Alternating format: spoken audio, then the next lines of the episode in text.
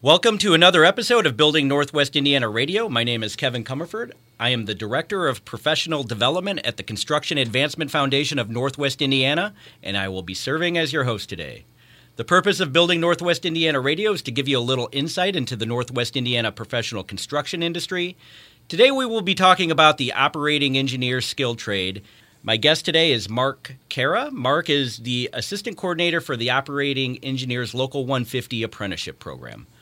Mark, thank you for joining us today. Yeah, thanks for having me, Kevin. You know, when I got into uh, construction, you know, I, I thought I thought of an operator. You know, I thought of cranes and bulldozers. Now that I've learned a little bit more, I've learned that you guys do a lot more than just that. Can you can you talk a little bit about the operating engineers, you know, the the trade itself, and talk about what kind of projects you work on, and explain the various types of equipment you operate? Sure, Kevin. Um, and, and that was it. Back in the day, we were operating engineers. We operated equipment we've expanded, we've diversified, and uh, over the years, you know, it used to operating engineers run and run and or fix heavy equipment in a variety of industries across our our jurisdictional area here.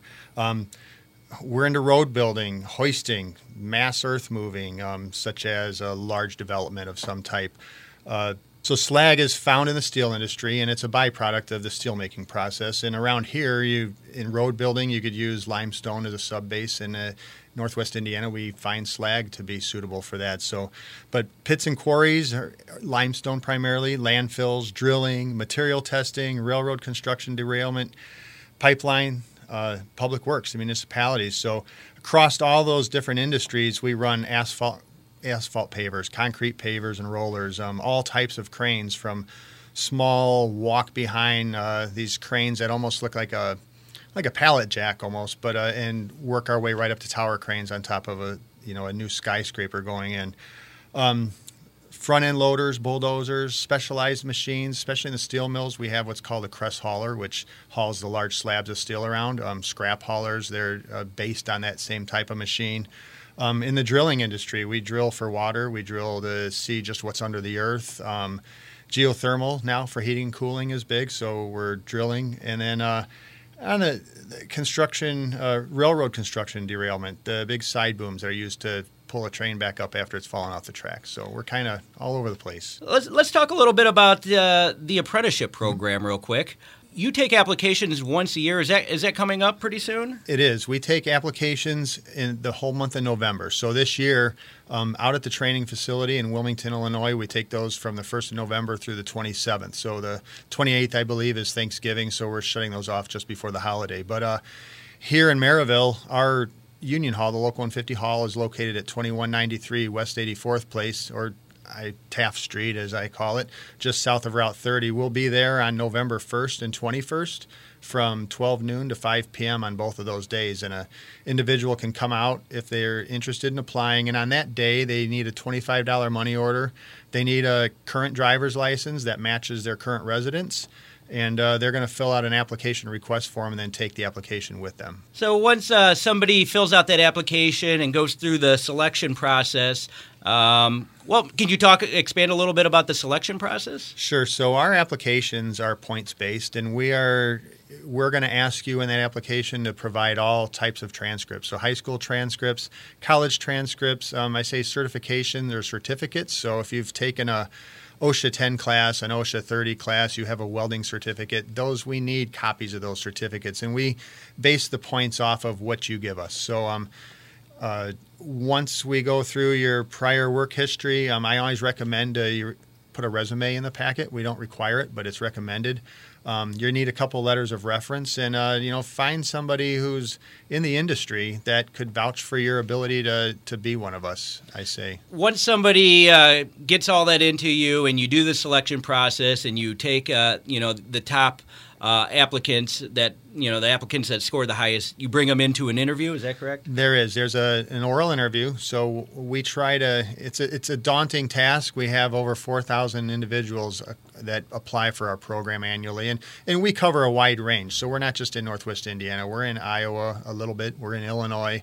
Um, but and everything is district. So we're district 7 in Merrillville. So applicants applying in district 7 are only really competing with other applicants in District 7. It's not all 3,000 some odd other applicants. But uh, we set you up for an interview. We'll call you and schedule you for an interview date, and you're going to come down and you're going to uh, be asked some questions. We're just looking for where you came from, why are you interested in our in our craft, and things of that nature. You're, do you like to work outside?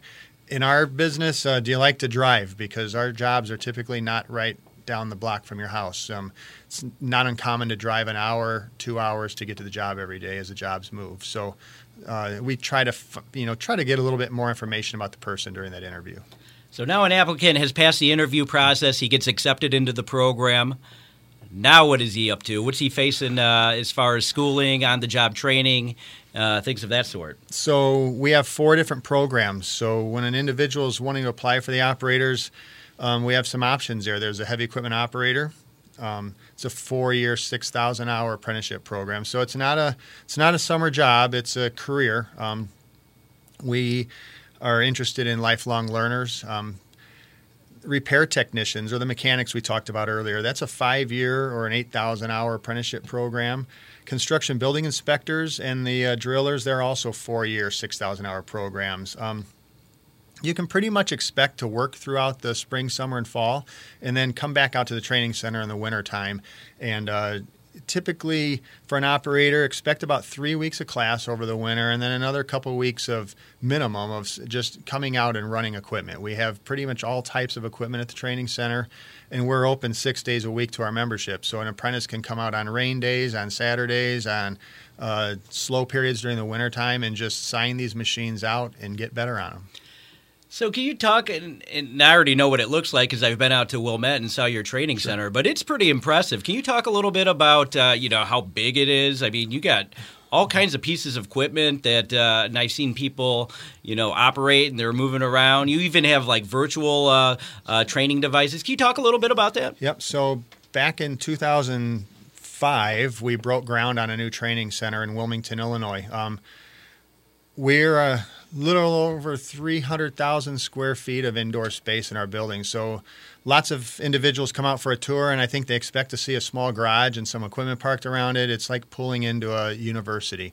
It's the William E. Dugan Training Center, and uh, it it has a really uh, I don't know, robust appearance. You know, when you come up, it's a large school. Um, that 300,000 square feet includes a 180 by 300 foot indoor training arena. So we're not, you know, weather's not going to slow us down. Um, we have an indoor paving bay where we can work on asphalt paving operations indoors all winter long. Um, we're sitting on roughly 300, 325 acres or so, so we have a lot of room to operate equipment.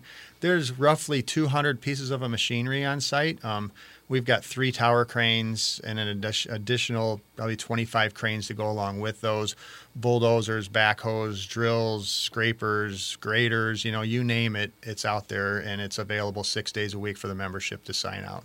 So, as an apprentice who doesn't really have any connections in the industry, how do they go about earning a paycheck? Do you place them with a contractor? The uh, the apprentices uh, are dispatched out to work, much like our journeymen. They go on a, a list at the hall, but it's, it's just they're on an apprentice list. And when contractors are in need of apprentices for the job sites, they call the hall and ask for a, an apprentice directly. And then our dispatchers and us at the training center work together to get a, an, a, get an apprentice out there to work who's not currently working that you know we try to find one that has somewhat of a skill set. Um, we encourage our apprentices when they're not working to uh, come out and work on those items that dispatch is most likely going to ask for in that in their jurisdictional area to build up some training. But they get dispatched. Um, if they're on the top of the dispatch list and a contractor calls, we send them to work. Um, sometimes a contractor gets an apprentice with no experience, and sometimes they get one that may have just came off that same machine the week before. So it's a it's a it's a little bit of a shaking around and you know trying to make everybody fit the best. Yeah, that makes a lot of sense. Um, let's talk a bit about pay. How are they paid as they go through the apprenticeship program? So first year apprentice out of the blocks, roughly fifty percent of 50%? a journeyman scale. Yep, fifty percent of the journeyman scale, but they still re, uh, get the same benefit package that a that a journeyman gets. So when they're going to work uh, from the day one, they start building a pension. Um, and as they work their way through the apprenticeship, uh, it's about a 10% in, you know pay raise as you go through working your way. So a fourth year apprentice that's working on getting the rest of their on the job training is making about 90% of a journeyman, and then they top out at 100% then when they so to move from like first year to second year, uh, you need so many hours on the job, and then you do you need schoolwork as well? It is. It's it's a combination of several items. First being on the job training. So just a quick picture on an operator. They get in the program, their first year apprentice.